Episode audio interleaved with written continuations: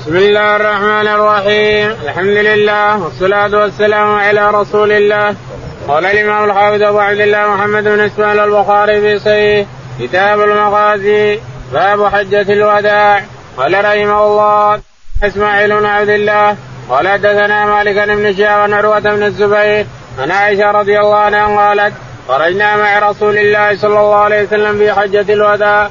فأهللنا بعمرة ثم قال رسول الله صلى الله عليه وسلم من كان مع أحد فليهلل بالحج مع العمرة ثم لا يحل حتى يحل منهما جميعا. فقدمت مكة وأنا حائض ولم أطف بالبيت ولا بين الصفا والمروة.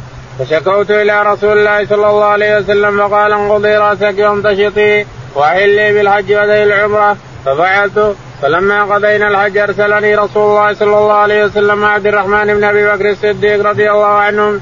إلى التنعيم فاعتمرت فقال هذه مكان عمرة قالت وطاف الذين حلوا بالعمرة بالبيت وبين الصفا والمروة ثم حلوا ثم طافوا طوافا آخر بعد رجعوا من منى وما الذين جمعوا الحج والعمرة إنما طافوا طوافا واحدا. بسم الله الرحمن الرحيم الحمد لله رب العالمين وصلى الله على نبينا محمد وعلى آله وصحبه أجمعين. يقول الإمام الحافظ أبو عبد الله البخاري رحمه الله في صحيحه باب حجة الوداع. يعني وليست في المغازي إنما منفردة. ليش؟ المغازي انتهت. إنما منفردة حتى تأتي غزوة تبوك بعدها. منفردة حجة الوداع وليست غزوة إنما هي حجة. يقول باب حجة الوداع. حدثنا إسماعيل. إسماعيل قال حدثنا مالك. مالك قال حدثنا ابن شهاب. ابن شهاب الزهري قال عن عروه عن عائشة. عن عروه عن عائشة رضي الله تعالى عنها قالت خرجنا مع الرسول عليه الصلاة والسلام من المدينة لما أتى ذي الحليفه أحرم بالحج والعمرة. اولا كان أحرم بالحج ولكن أتاه جبريل عليه الصلاة والسلام وقال إنك في واد مبارك يسمى العقيق وادي العقيق الذي فيه الحليفة. إنك في واد مبارك فأهل بالحج والعمرة سواء؟ فأهل عليه الصلاة والسلام بالحج والعمرة سواء قارن وساق 63 بدنة. ساق 63 ناقة هي طول عمره رحمه الله رضي الله عليه الصلاة والسلام. 63 سنة للرسول. ذبح 63 ناقة كل سنة لها ناقة ثم أتى عليه الصلاة والسلام. ومن الناس من أحرم بالعمرة وحدها ومنهم من أحرم بالحج وحده. ومنهم من قرن مع الرسول عليه الصلاة والسلام فلما أتى عليه الصلاة والسلام المروة هنا لخمس لأربع مضينا من شهر الحجة طريقه من المدينة إلى مكة تسعة أيام. خرج هناك بقية خمسة ما ما باقي خمسة من القعدة وأتى هنا ماض أربعة فصار الجميع تسعة. سفره من المدينة إلى مكة تسعة أيام. فلما قدم هنا عليه الصلاة والسلام أمر من لم يكن معه هدي أن يحل الذي قرن والمفرد وكان انه أنه يحل. فطافوا في البيت وسعوا بين الصفا والمروة ثم قصروا وجلسوا حلالا الحل كله. هذا الذي ما ليس لم يسق الهدي. أما من ساق الهدي مع الرسول عليه الصلاة والسلام فبقي على إحرامه إلى يوم التن... إلى يوم النحر يوم بعد العيد إلى هذا السنة. فالرسول عليه الصلاة والسلام بقي على إحرامه.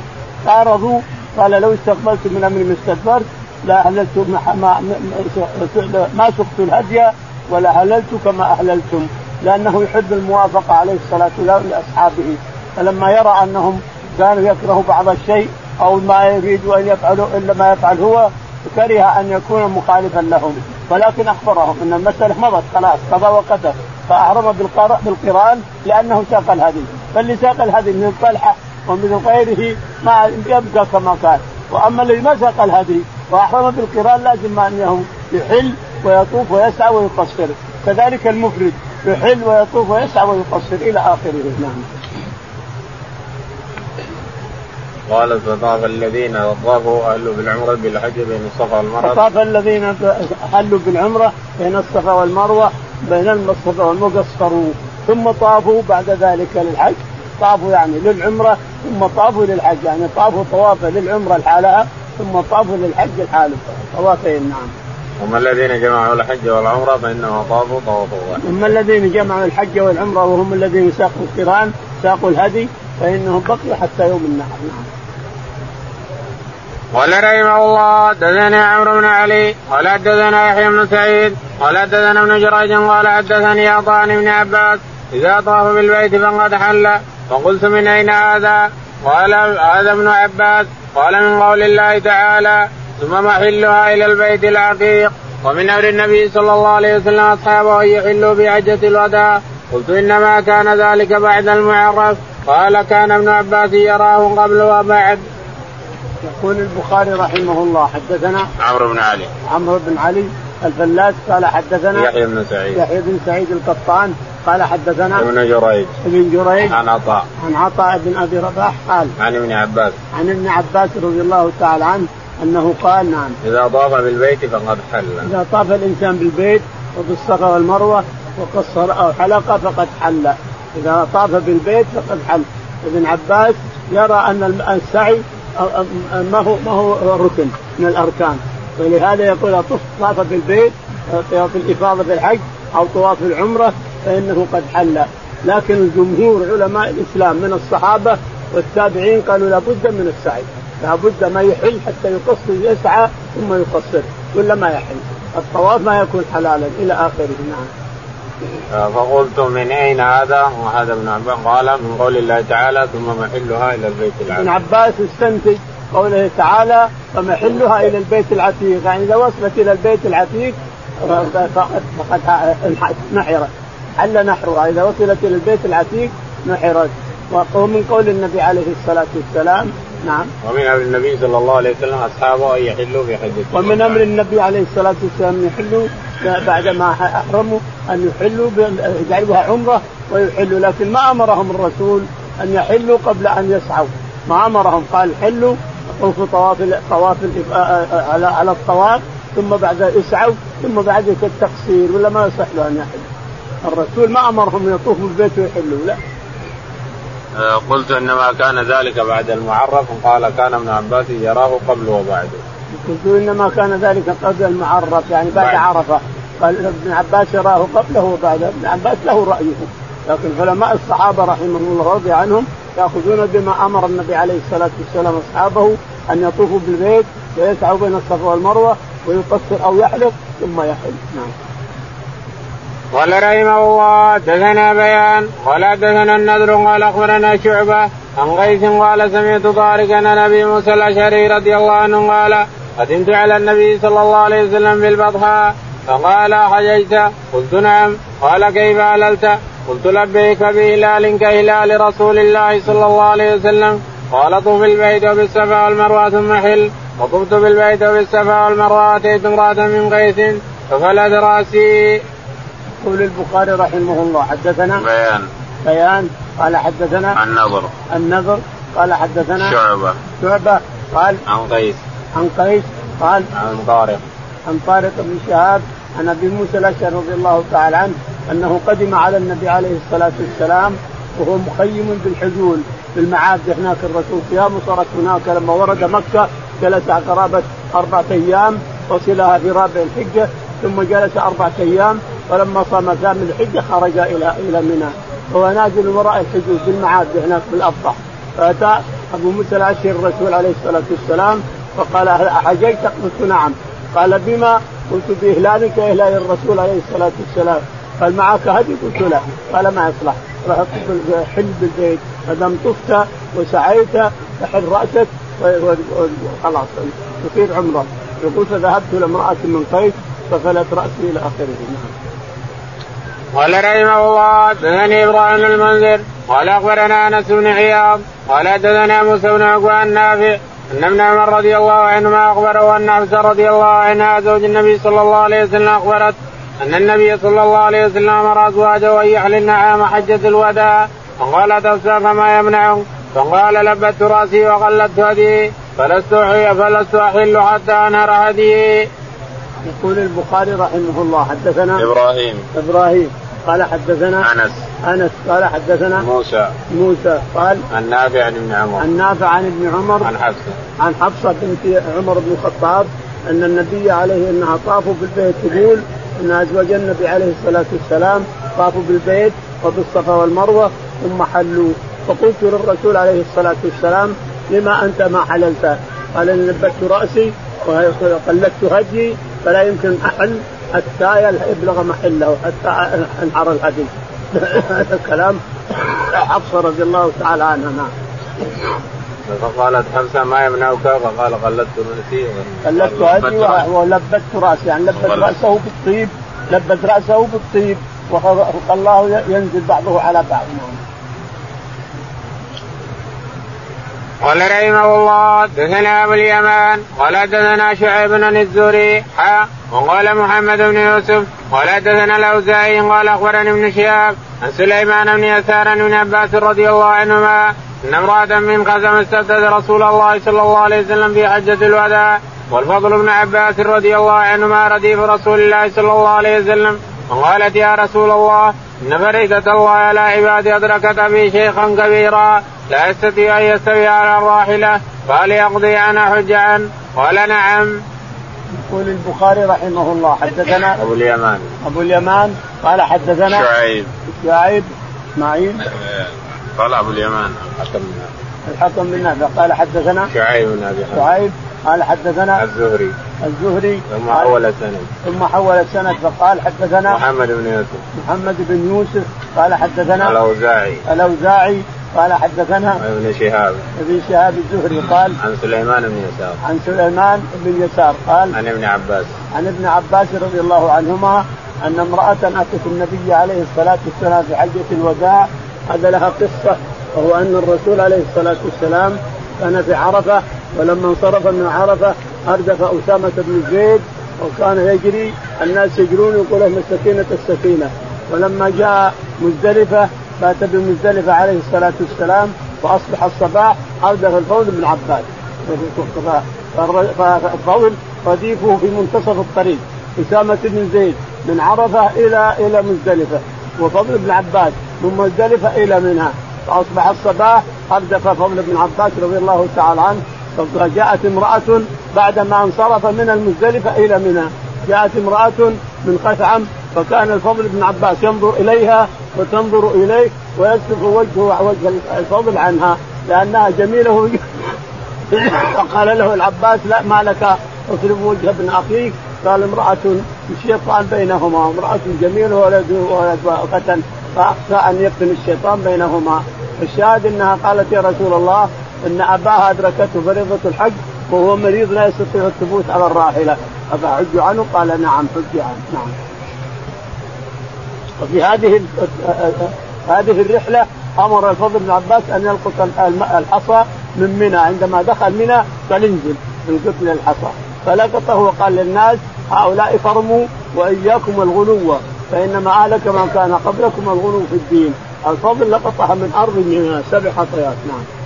لأن تحية جمرة العقبة الرمي تحية منى رمي جمرة العقبة. نعم. قال رحمه الله دثنا محمد. قال دثنا سريج بن النعمان. قال دثنا فليح النافع عن ابن عمر رضي الله عنهما. قال قبل النبي صلى الله عليه وسلم عام الفتح ومرد بن سامة على القصوى. ومعه بلال وعثمان بن طلحة حتى اناخ عند البيت ثم قال لعثمان ائتنا بالمفتاح. فجاءه بالمفتاح ففتح له الباب. فدخل النبي صلى الله عليه وسلم وسام بلال وعثمان. ثم أغلقوا عليهم الباب. فمكث نهارا طويلا ثم خرج وابتدر الناس الدخول. فسبقتم فوجدت بلالا قائما وراء الباب. فقلت له أين صلى رسول الله صلى الله عليه وسلم؟ فقال صلى بين ذينك العمودين المقدمين. وكان البيت على ستة عمود شطرين صلى بين العمودين من الشطر المقدم وجعل باب البيت خلف ظهره واستقبل بوجه الذي يستقبلك حين تلج البيت بينه وبين الجدار. قال ونسيت ان اساله كم صلى وعند المكان الذي صلى فيه مرمرة حمراء. يقول البخاري رحمه الله حدثنا محمد. محمد قال حدثنا سريج. سريج قال حدثنا فليح قال حدثنا نافع عن ابن عمر. عن نافع عن ابن عمر قال أقبل النبي صلى الله عليه وسلم عام الفتح وهو مردف أسامة. أقبل النبي عليه الصلاة والسلام عام فتح مكة وهو مردف أسامة بن زيد فأناخ عند الباب باب الحرم. ثم دخل هو بلال وعثمان بن الحجبي وأسامة بن زيد. وقال لعثمان ائتنا بالمفتاح يا عثمان. فذهب إلى أمه فأتى بالمفتاح وفتحوا عثمان بن أبي شيبة الرسول ما فتح الباب بيده. أمر عثمان أن يفتح. عثمان الحجبي أمره أن يفتح ففتح فدخل عليه الصلاة والسلام ومع عثمان الحجبي وبلال وأسامة بن زيد وقفلوا الباب على أنفسهم. فدخل عليه الصلاة والسلام إلى بين الجدارين. جدار هذا اللي يتصل والجدار هذا. الجدار اللي بين الركنين والجدار هذا اليماني ملصق بعضهم بعض. عنده عند هذا الجدار الملتصق فيه مرمرة. مرمرة يعني فرخام رخام متجمع من من الطين. رخام هنا صلى جمع صلى عنده. يقول ابن عمر رضي الله تعالى عنه فلما فتحوا الباب وخرجوا سألت أسامة بن زيد سألت بلال أين صلى الرسول؟ قال بين العمدين هناك عند الرخامة. يعني عند الجص المتجمع عند الركن هناك. يقول نسيت ان أقول كم صلى؟ ركعتين ولا ثلاث ولا أربع كم صلى؟ نسيت. المهم إنه صلى بين ملتصق الجدارين. هذا جدار هذا جدار. ملتصق كذا صلى هناك عند الملتصق. نعم. قال رحمه الله دثنا أبو اليمان قال أخبرنا شعيب بن الزهري قال حدثني عروة بن الزبير وأبو سلمة بن عبد الرحمن إن عائشة رضي الله عنها زوج النبي صلى الله عليه وسلم أخبرتهما أن صفية من حيي رضي الله عنها زوج النبي صلى الله عليه وسلم حاضت في حجة الوداع. وقال النبي صلى الله عليه وسلم حابستنا هي. فقلت إنها قد أفاضت يا رسول الله. وتابت بالبيت. فقال النبي صلى الله عليه وسلم فلتنفر. يقول البخاري رحمه الله حدثنا أبو اليمان. أبو اليمان. قال حدثنا شعيب عن الزهري. شعيب عن الزهري قال عن عروة. عن عروة عن عائشة رضي الله عنها. نعم. عروة وأبو سلمة عن عائشة. عروة وأبو سلمة بن عبد الرحمن عن عائشة رضي الله تعالى عنها أن النبي عليه الصلاة والسلام حجة الوداع انتهى ووادع يريد أن يخرج فقالوا إن صفيه حائض. قال لهم انفروا فانفروا قالت إن صفيه حائض. قال عقرى حلقه احابستنا هي؟ قالت يا رسول انها فاضت بالبيت. قال لا إذا امشوا. يعني طواف الوداع لا يجب على الحائض والنفساء ولا على المريض الشديد المرض اللي مثلهم ما يجب طواف الوداع. وإنما واجب طواف الوداع على الإنسان اللي يستطيع أن يوادع. واجب عليه نعم. قال رحمه الله دثنا يحيى بن سليمان قال اخبرني ابن وهب قال حدثني عمر بن محمد أن اباه حدثه عن ابن عمر رضي الله عنهما قال كنا نتحدث بحجة الوداع والنبي صلى الله عليه وسلم بين اظهرنا ولا ندري ما حجة الوداع. فحمد الله اثنى عليه ثم ذكر المسيح الدجال فاطنب في ذكره وقال ما بعث الله من نبي إلا أنذر أمته. أنذره نوح والنبيون من بعده وإنه يخرج فيكم. فما خفي عليكم بشاني فليس يخفى عليكم. أن ربكم ليس على ما يخفى عليكم ثلاثا إن ربكم ليس بأعور وانه أعور عين اليمنى. كأن عينه نبة ضافية. ألا إن الله حرم عليكم دماءكم وأموالكم. كحرمة يومكم هذا في بلدكم هذا في شهركم هذا. ألا هل بلغت؟ قالوا نعم. قال اللهم اشهد ثلاثا ويلكم أو ويحكم. انظروا لا ترجعوا بعدي كفارا يضيع بعضكم رقاب بعض. يقول البخاري رحمه الله حدثنا يحيى. يحيى قال حدثنا ابن وهب. ابن وهب عبد الله قال حدثنا عمر بن محمد. عمر بن محمد عن أبيه. عن أبيه محمد قال عن ابن عمر. عن ابن عمر رضي الله تعالى عنهما قال قال كنا نتحدث بحجة الوداع والنبي بين يقول ابن عمر كنا نتحدث عن حجة الوداع والنبي عندنا مع بين أظهرنا. ما ندري ما هي حجة الوداع لكن الرسول بينها. قال إن ربما أني لا أراكم بعد يوم هذا. يعني ودع الناس قال إن ربما أني ما أراكم بعد يوم هذا. وصدق عليه الصلاة والسلام بعد 81 يوم لحق بربه. بعد 81 يوم من حجة الوداع لحق بربه. في ربيع الأول في 12 ربيع الأول. يعني مضى شهرين ثم 12 من ربيع مضى عليه 81 يوم لحق بربه عليه الصلاة والسلام. الشاهد يقول ابن عمر رضي الله تعالى عنه ثم ذكر المسيح الدجال ثم ذكر عليه الصلاة والسلام المسيح الدجال وأطنب في ذكره وقال يا ناس إن الله ليس بأعور وهذا أعور. عينه اليمنى كأنها عنبة طافية وربكم ليس بأعور. وصفات ربكم معروفة معلومة كله نور وكله نزاهة. وأما المسيح الدجال فهو دجال كاسمه. فاحذروا أن تتبعوه وإن فتنته أكبر فتنة على بني آدم نعوذ بالله. أكبر فتنة على بني آدم فتنة المسيح الدجال. ثم قال ألا إن الله حرم عليكم دماءكم وأموالكم؟ ألا إن الله حرم عليكم دماءكم وأموالكم وأعراضكم. كحرمه يومكم هذا في بلدكم هذا في شهركم هذا. على هل بلغت؟ قالوا نعم. قال اللهم اشهد ارفع اصبع إلى السماء ثم يقول هل بلغت؟ قالوا نعم. قال اللهم اشهد اللهم اشهد اللهم اشهد ثلاث مرات. نعم. ويلكم أو ويحكم انظروا لا ترجعوا بعدي كفارا. ويحكم أو ويلكم أو ويحكم. انظروا لا ترجعوا بعدي كفارا يضرب بعضكم رقاب يعني كفارا بالنعمة يضرب بعضكم رقاب بعض. لا ترجعوا بعدي كفارا. يضرب بعضكم رقاب بعض. لا ترجعوا. نعم. رجعوا. ضرب بعضهم بعض.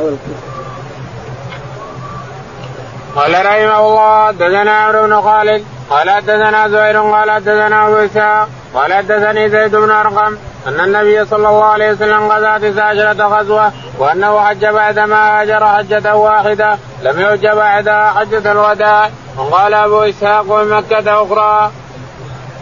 يقول البخاري رحمه الله حدثنا عمرو بن عمرو بن علي قال حدثنا زهير. زهير قال حدثنا أبو إسحاق. أبو إسحاق السبيعي قال حدثنا زيد بن أرقم. زيد بن أرقم قال النبي صلى الله عليه وسلم غزا تسع عشرة غزوة. إن النبي عليه الصلاة والسلام غزا تسعة عشر غزوة. غزا تسعة غزوة هو الذي يقود الجيوش عليه الصلاة والسلام. نعم. وأنه حج بعد ما هاجر حجة واحدة. وانه حج بعد ما هاجر ما حج إلا حجة واحدة هي التي تسمى حجة الوداع. وحج مرة قبل أن يهاجر. يقول حج قبل أن يهاجر وصل إلى عرفات الذي ذكره جبير بن مطعم رضي الله تعالى عنه. نعم. قال أبو إسحاق وبمكة أخرى. وبمكة أخرى هي قبل أن يهاجر. هي الذي ذكرها جبير بن مطعم. قال هذا من الحمص كيف يطلع إلى عرفات؟ والحمص بمزدلفة. يوقفون بمزدلفه ما يطلعون ما يخرجون إلى عرفات. يقول إحنا مكة ولا نطلع؟ خلاص إلى هنا حجنا يكفي لكن يقول وجد محمد في عرفات. كيف هذا خرج وترك الحمص إلى آخره؟ هذا جبير يقص القصة نعم.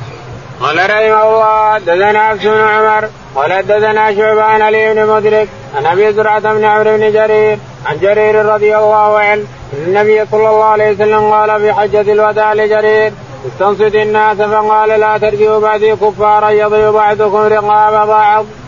يقول البخاري رحمه الله حدثنا حفص بن عمر. حفص بن عمر قال حدثنا شعبة. شعبة قال حدثنا علي بن مدرك. علي بن مدرك. عن أبي زرعة بن عمرو. عن أبي زرعة بن عمرو بن جرير. عن جرير. عن جرير بن جرير البجري رضي الله عنه أن النبي عليه الصلاة والسلام أمره أن يستنصت الناس في منى الناس هنا خيامهم هنا خيام قال أيها الناس أنصتوا أنصتوا. فلما رأى أنهم قد أنصتوا تكلم عليه الصلاة والسلام وقال أيها الناس نعم. لا ترجعوا بعدي كفارا يضرب بعض لا ترجعوا بعدي كفارا يضرب بعضكم رقاب بعض نعم.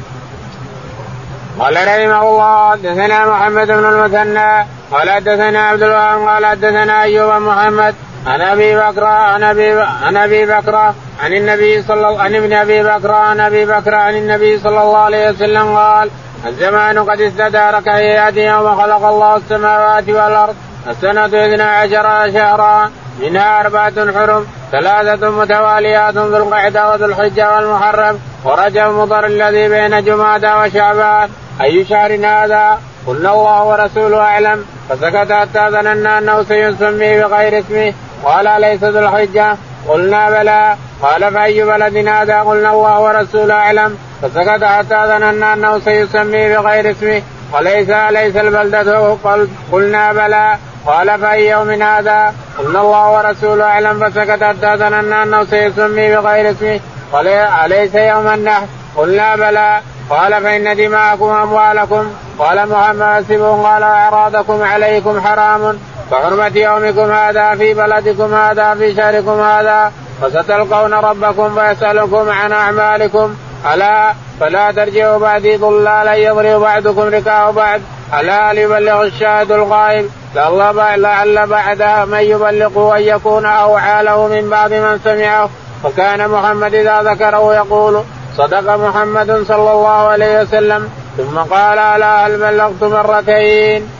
يقول البخاري رحمه الله حدثنا محمد. محمد قال حدثنا عبد الوهاب. عبد الوهاب قال حدثنا أيوب. أيوب قال حدثنا محمد. محمد قال عن ابن أبي بكر عن أبي بكر. عن ابن أبي بكر عن أبي بكر قال النبي صلى الله عليه وسلم قال في حجة الوداع الزمان قد استدار كهيئته يوم خلق يقول أبو بكر إن الزمان إن النبي عليه الصلاة والسلام قال إن الزمان قد استدار كهيئته يوم خلق الله السماوات والأرض. السنة 12 شهرا منها أربعة حرم منها أربعة حرم. ثلاث متوالية شوال والقعدة والحجة. ورجب مضر اللي بين شعبان ورجب ورمضان. بين شعب جماد وشعبان. هذا رجب اللي يسمونه رجب مضر اللي يعظمونه مضر وغيره. رجب مضر هذا الحالة هذا من من الأربعة. قال قال واي أي شهر هذا؟ ثم قال أي شهر هذا؟ السنة 12 شهر ومنها أربعة حرم فأي شهر هذا؟ قالوا الله ورسوله أعلم قال ليس ذي الحجة قالوا قلنا نعم قال أي يوم هذا؟ قلنا الله ورسوله أعلم قال ليس يوم النحر قلنا بلى قال أي بلد هذا؟ قلنا الله ورسوله أعلم قال اليس البلدة اليس مكة؟ اليس مكة؟ قالوا بلى قال إن دماءكم وأموالكم وأعراضكم عليكم حرام كحرمة يومكم هذا في بلدكم هذا في شهركم هذا.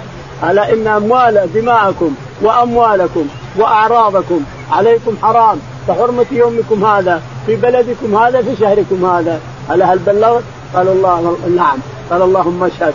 هل بلغت؟ نعم. اللهم اشهد. هل بلغت؟ نعم. اللهم اشهد إلى آخره. نعم. قال ألا يبلغ الشاهد الغائب؟ ثم قال ألا يبلغ الشاهد الغائب. فربما مبلغ أو عام سامع ربما مبلغ أتاه الحديث وفهمه وعمل به أو عام سامع. بعض من يسمع ما يفهمه. ما يدري إيش يقول الرسول عليه الصلاة والسلام. نعم. فكان محمد إذا ذكره يقول صدق محمد. فكان محمد إذا ذكره يقول صدق الرسول عليه الصلاة والسلام رب مبلغ أو عام سامع. نعم. قال رحمه الله حدثنا محمد بن يوسف قال حدثنا سفيان الثوري عن قيس بن مسلم عن طارق بن شهاب وأن اناسا من اليهود قالوا لو نزلت هذه الآية فينا لاتخذنا ذلك اليوم عيدا. فقال عمر أي آية؟ فقالوا اليوم أكملت لكم دينكم وأتممت عليكم نعمتي. فقال عمر إني لأعلم أي مكان أنزلت أنزلت ورسول الله صلى الله عليه وسلم واقف بعرفة. يقول البخاري رحمه الله حدثنا محمد بن يوسف. محمد قال حدثنا سفيان. سفيان قال حدثنا قيس بن مسلم. قيس بن مسلم عن طارق بن شهاب. عن طارق بن شهاب عن أن أناسا من اليهود قالوا لو نزلت هذه الآية فينا لاتخذنا ذلك طارق بن شهاب يقول إن أناسا من اليهود سألوا عمر بن الخطاب رضي الله عنه وهو كعب الأحبار ومعه مجموعة. قالوا إن آية من كتاب الله نزلت لو علينا معاشر نزلت اتخذنا ذلك اليوم عيدا. قال أي آية؟ قال اليوم أكملت لكم دينكم في سوره المائدة. أول سورة المائدة. اليوم أكملت لكم دينكم وأتممت عليكم نعمتي ورضيت لكم الإسلام دينا. أكبر منا من الله. هذه الآية أكبر منا على الله من الله على عباده. اليوم أكملت لكم دينكم وأتممت عليكم نعمتي ورضيت لكم الإسلام دينا. نحمدك يا مولاي. نحمدك ونشكرك. قال عمر إني أعرف اي اليوم اللي نزلت فيه. يوم عيد. وهو يوم عرفة. الرسول واقف بعرفة في حجة الوداع. نزلت هذه الآية. وهو يوم عيد. إحنا اتخذناه ربنا جعله لنا عيد. نزلت الآية في يوم عيد من ربنا تعالى وتقدس نعم قال رحمه الله حدثنا عبد الله بن مسلم عن مالك عن أبي الأسود محمد بن عبد العزيز بن ابن عبد الرحمن بن نوفل عن عروة عائشة رضي الله عنها قالت خرجنا مع رسول الله صلى الله عليه وسلم فمنا من أهل بعمرة ومنا من أهل بحج ومنا من أهل بحج وعمرة وأهل رسول الله صلى الله عليه وسلم بالحج. فأما من أهل بالحج أو جمع الحج والعمرة فلم يحلوا حتى يوم النهر. قال حدثنا عبد الله بن يوسف قال أخبرنا مالك وقال مع رسول الله صلى الله عليه وسلم في حجة الوداع. قال حدثنا إسماعيل قال حدثنا مالك مثله. يقول البخاري رحمه الله حدثنا عبد الله بن مسلم. عبد الله بن مسلم قال حدثنا عن مالك. عن مالك بن أنس قال حدثنا أبو الأسود يتيم. أبو الأسود يتيم عروة. عن عروة عن عائشه عن عروة عن عائشة رضي الله تعالى عنها قالت خرجنا مع رسول الله صلى الله عليه وسلم ومنا من أهل بعمرة ومنا من تقول عائشة رضي الله تعالى عنها في حجة الوداع خرجنا مع الرسول عليه الصلاة والسلام فمنا من أهل بعمرة ومنا من أهل بحج ومنا من أهل بحج وعمرة إلى آخره ثم أتينا مكة نعم. قال رحمه الله حدثنا أحمد بن يونس قال حدثنا إبراهيم بن سعد قال حدثنا ابن شهاب عن عمرو بن سعد عن نبي قال دعاني النبي صلى الله عليه وسلم في حجة الوداع من وجه اشفيت منه على الموت. فقلت يا رسول الله بلغ بي من الوجع ما ترى وأنا ذو مال ولا يرثني إلا ابنة لي واحدة. أفتصدق بثلثي مالي؟ قال لا. قلت أفتصدق بشذر قال لا. قلت فالثلث قال والثلث كثير إنك أن تذر ورثتك أغنياء خير من أن تذر واعلة. يتكففون الناس. ولست تنفق نفقة تبتغي بها وجه الله إلا اجرت بها. حتى اللقمة تجعله في امراتك قلت يا رسول الله أخلف بعد أصحابي. قال إنك لن تخلف فتعمل عملا تبتغي به وجه الله إلا ازددت به درجة ورفعة ولعلك تخلف حتى ينتفع بك أقوام ويضر بك آخرون. اللهم امد لاصحاب هجرتهم ولا تردهم على عقابهم. لكن الباعث سعد بن قولة رساله رسول الله صلى الله عليه وسلم أن توفي بمكة. يقول البخاري رحمه الله حدثنا أحمد. أحمد قال حدثنا إبراهيم بن سعد. إبراهيم بن سعد قال حدثنا ابن شهاب. عن ابن شهاب قال حدثنا عامر بن سعد. عامر بن سعد عن سعد بن أبي. سعد بن أبي وقاص أنه مرض مرض مرض شديد فزاره الرسول. به عن صحبة الناس.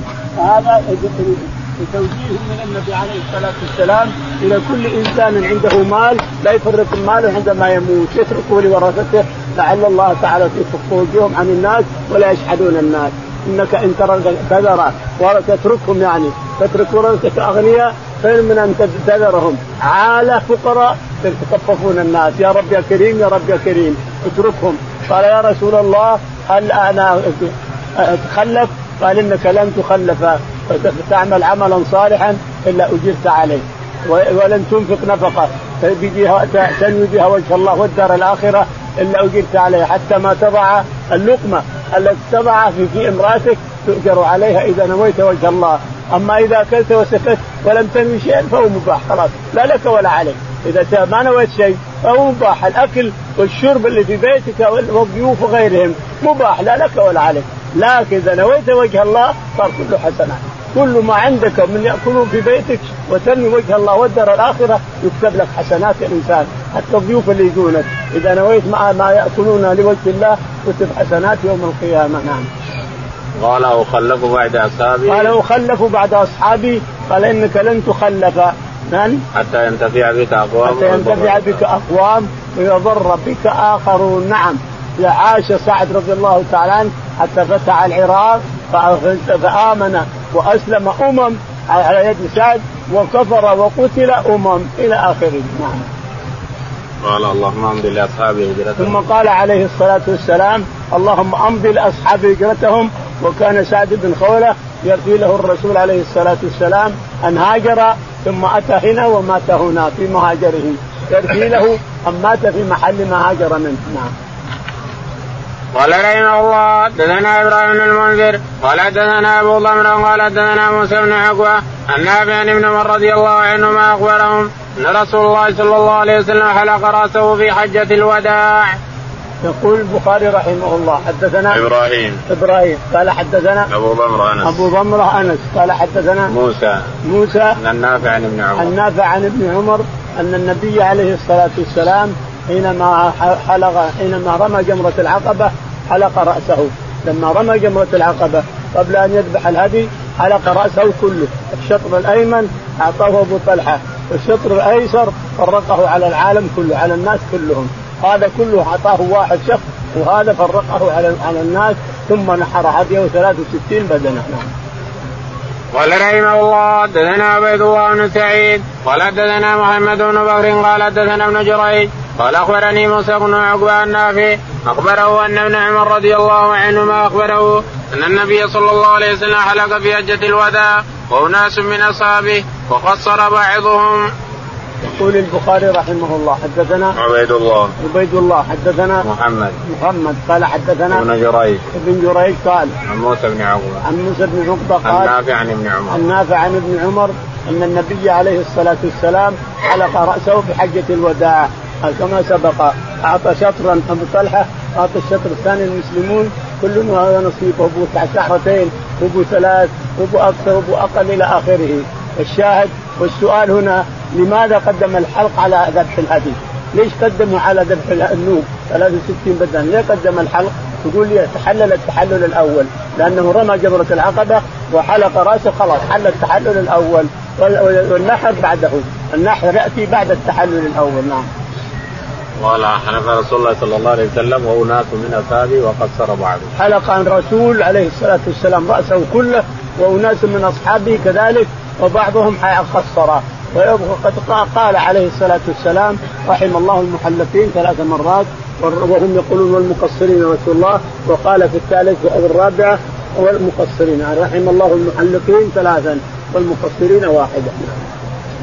قال رحمه الله دثنا يحيى بن غزعه قال دثنا مالك بن شهاب ها وقال الليث قال دثني يونس بن شهاب قال دثني عبيد الله بن عبد الله ان عبد الله بن عباس رضي الله عنهما أخبره أنه أقبل يسير على حمار ورسول الله صلى الله عليه وسلم قائم بين في حجة الوداع يصلي بالناس فصار الحمار بين يدي بعد السب ثم نزل عنه وصف مع الناس.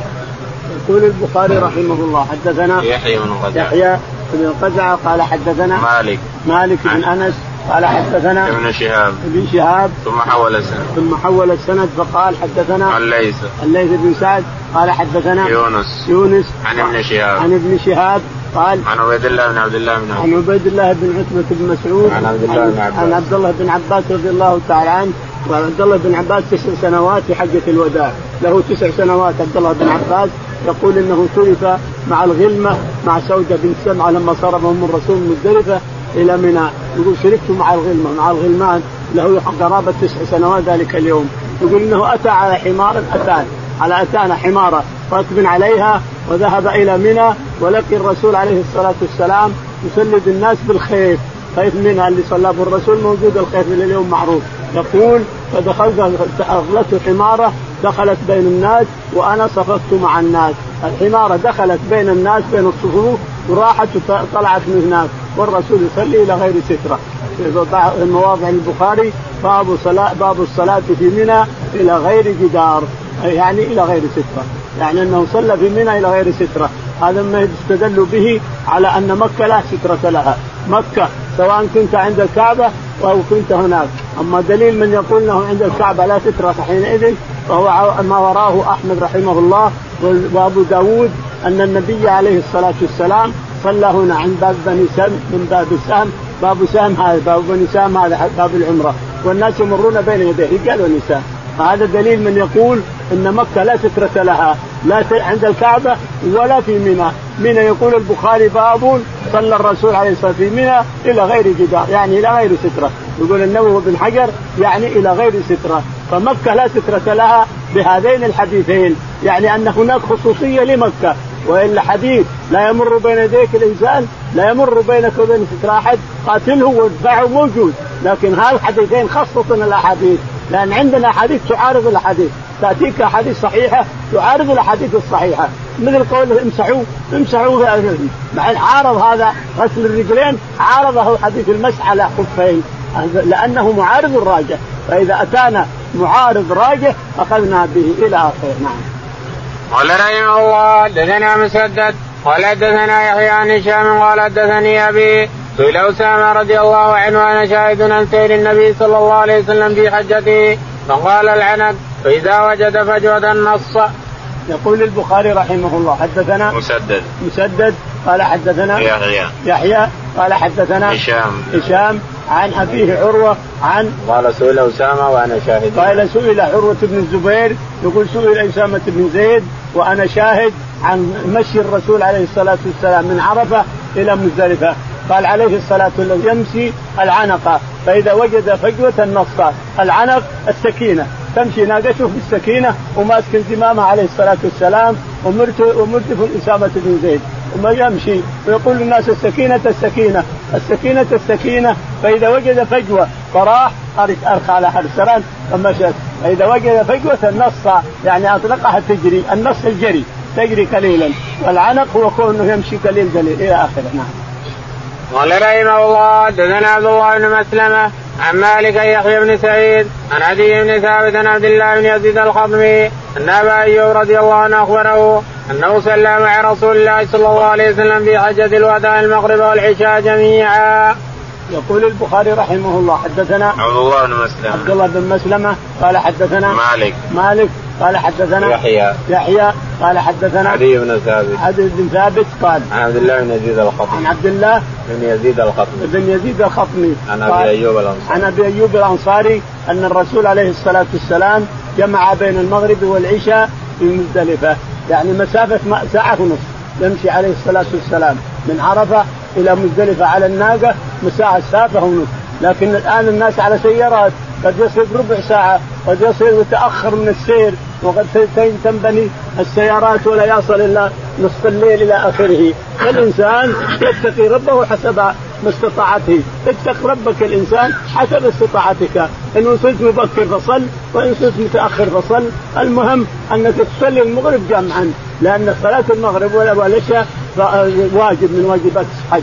صلاة المغرب والعشاء والجمع بينهما واجب من واجبات الحج كما أن العصر الظهر والعصر بعرفات واجب من واجبات الحج.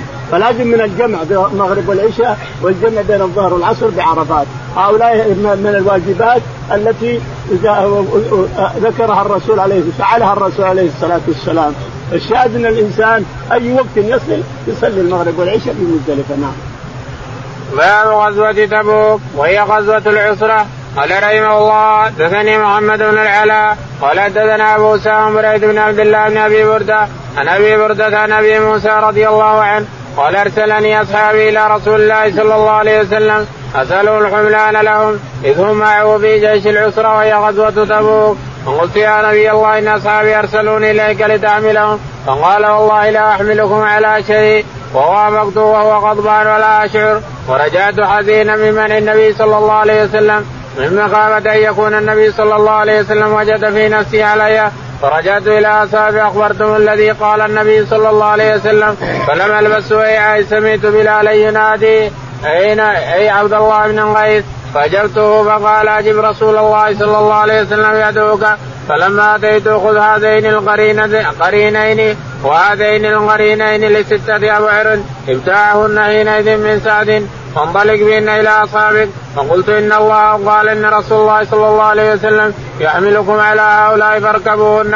فانطلقت إليهم بهن فقلت إن النبي صلى الله عليه وسلم يحملكم على هؤلاء ولكني والله لا أدعكم حتى ينطلق معي بعضكم إلى من سمع مقالة رسول الله صلى الله عليه وسلم.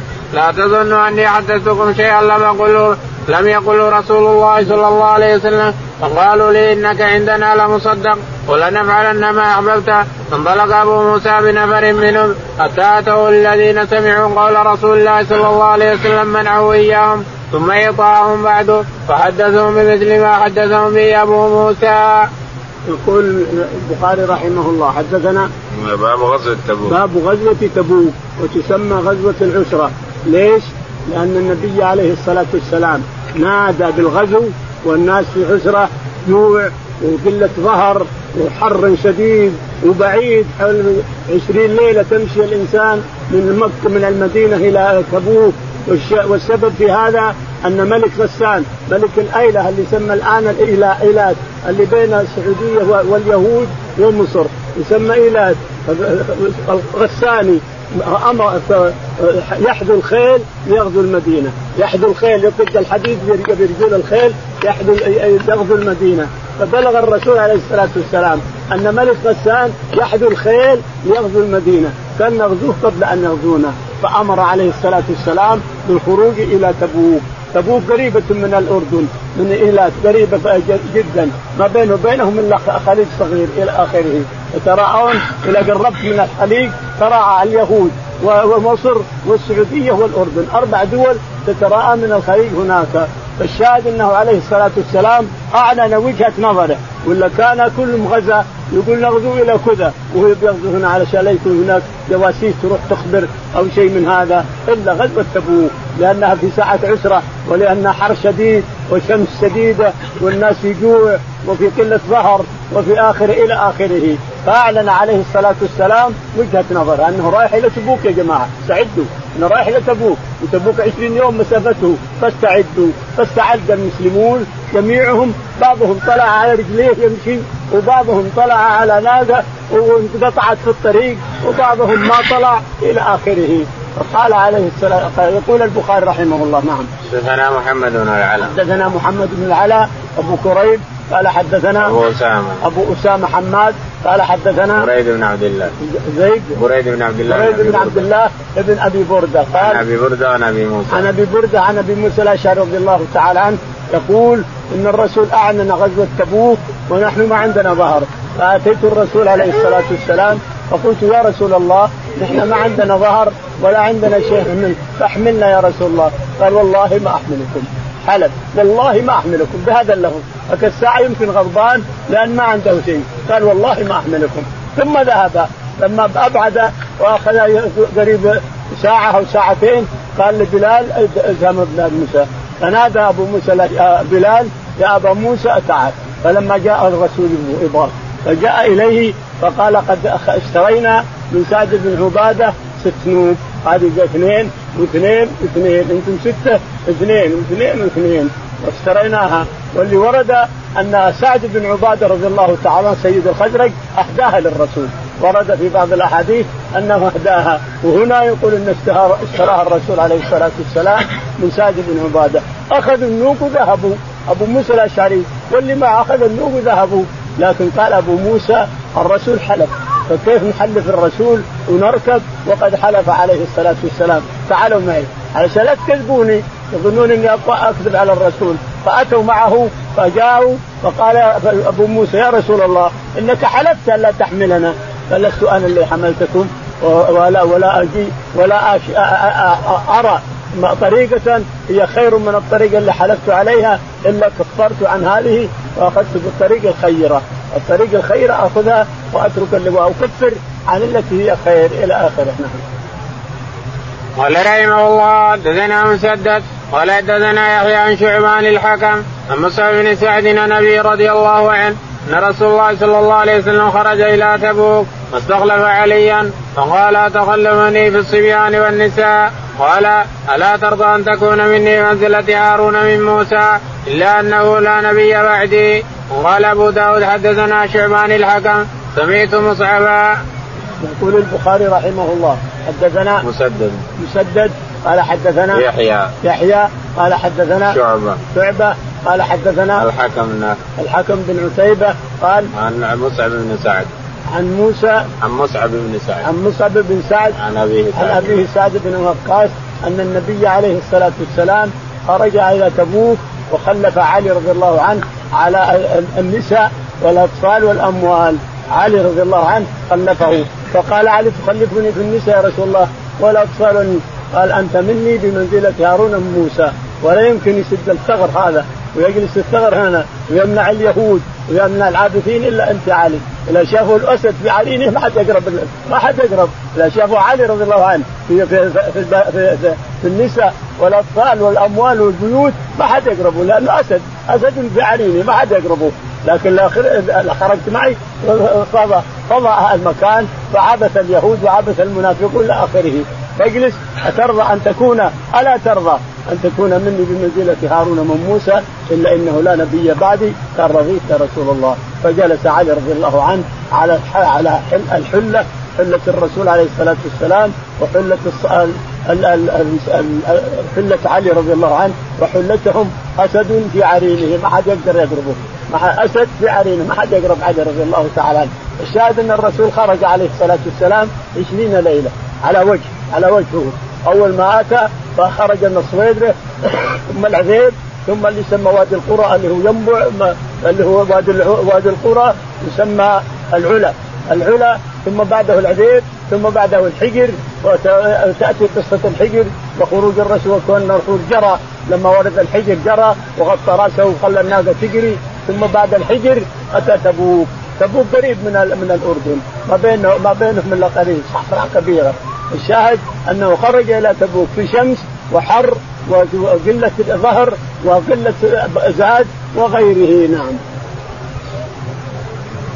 قال خلفني الا ترضى أن تكون قال له قال خلفني قال لا ترضى أن تكون بمنزله هارون من موسى إلا إنه لا نبي بعدنا.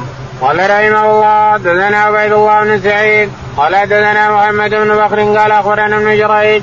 قال سمعت عطاء يخبر قال أخبرني صفوان بن يعلى بن أمية. عن أبي رضي الله عنه قال غزوت مع النبي صلى الله عليه وسلم العسرة. قال يعلى يقول تلك الغزوة أوثق أعمالي عند الله. قال عطاء فقال سفوان قال يعلى. فكان لي أجير فقاتل إنسانا فعض أحدهما يد الآخر. قال عطاء فلقد أخبرني صفوان أيما عض الآخر فنسيته. قال فانتزع المعضوض يده من, من في العظم فانتزع عدا ثنيته. وأتى النبي صلى الله عليه وسلم فادر ثنيته قال أتى؟ حسبت أنه قال قال النبي صلى الله عليه وسلم افيده يده في بيك تقضمها كما كأنها في كأنها في في فحل يقضمها. يقول البخاري رحمه الله حدثنا عبيد الله عبيد الله قال حدثنا محمد. محمد قال حدثنا ابن جريج. ابن جريج. عن عطاء. عن عطاء قال عن صفوان بن يعلى. عن صفوان بن يعلى بن أمية قال عن أبيه يعلى بن أمية. عن أبيه يعلى بن أمية أنه خرج مع الرسول في غزوة تبوك. وكان معه اجير استاجر اجير معه يحرس الناقة ويرعاها النود اثنين يقول فحصل أن هناك أجير آخر. فتضاربا فأدخل واحد منهم يده دخلت الفم اليد دخلت بفمه غلط. مع المسابقة دخلت اليد غلطا في أفم الراجل. قام قضمها قضم أصابعه حتى نزع فذهب إلى الرسول عليه الصلاة والسلام فقال إن هذا نزع ثنيتي قال أنت دخلت ادخلت اصابعك قال لا إحنا دخلت اصابعي عليك. قال أتريد أن أتركها في فمك؟ تقضمها كما يقضم الفحل. كما يقضم يقضمها الفحل؟ واحذرها الرسول عليه الصلاة والسلام. نعم. حديث كعب طويل. حديث كعب بن مالك طويل. طيب اللهم اهدنا فيمن هديت وعافنا فيمن عافيت وتولنا فيمن توليت اللهم توفنا مسلمين والحقنا بالصالحين يا رب العالمين. سبحانك.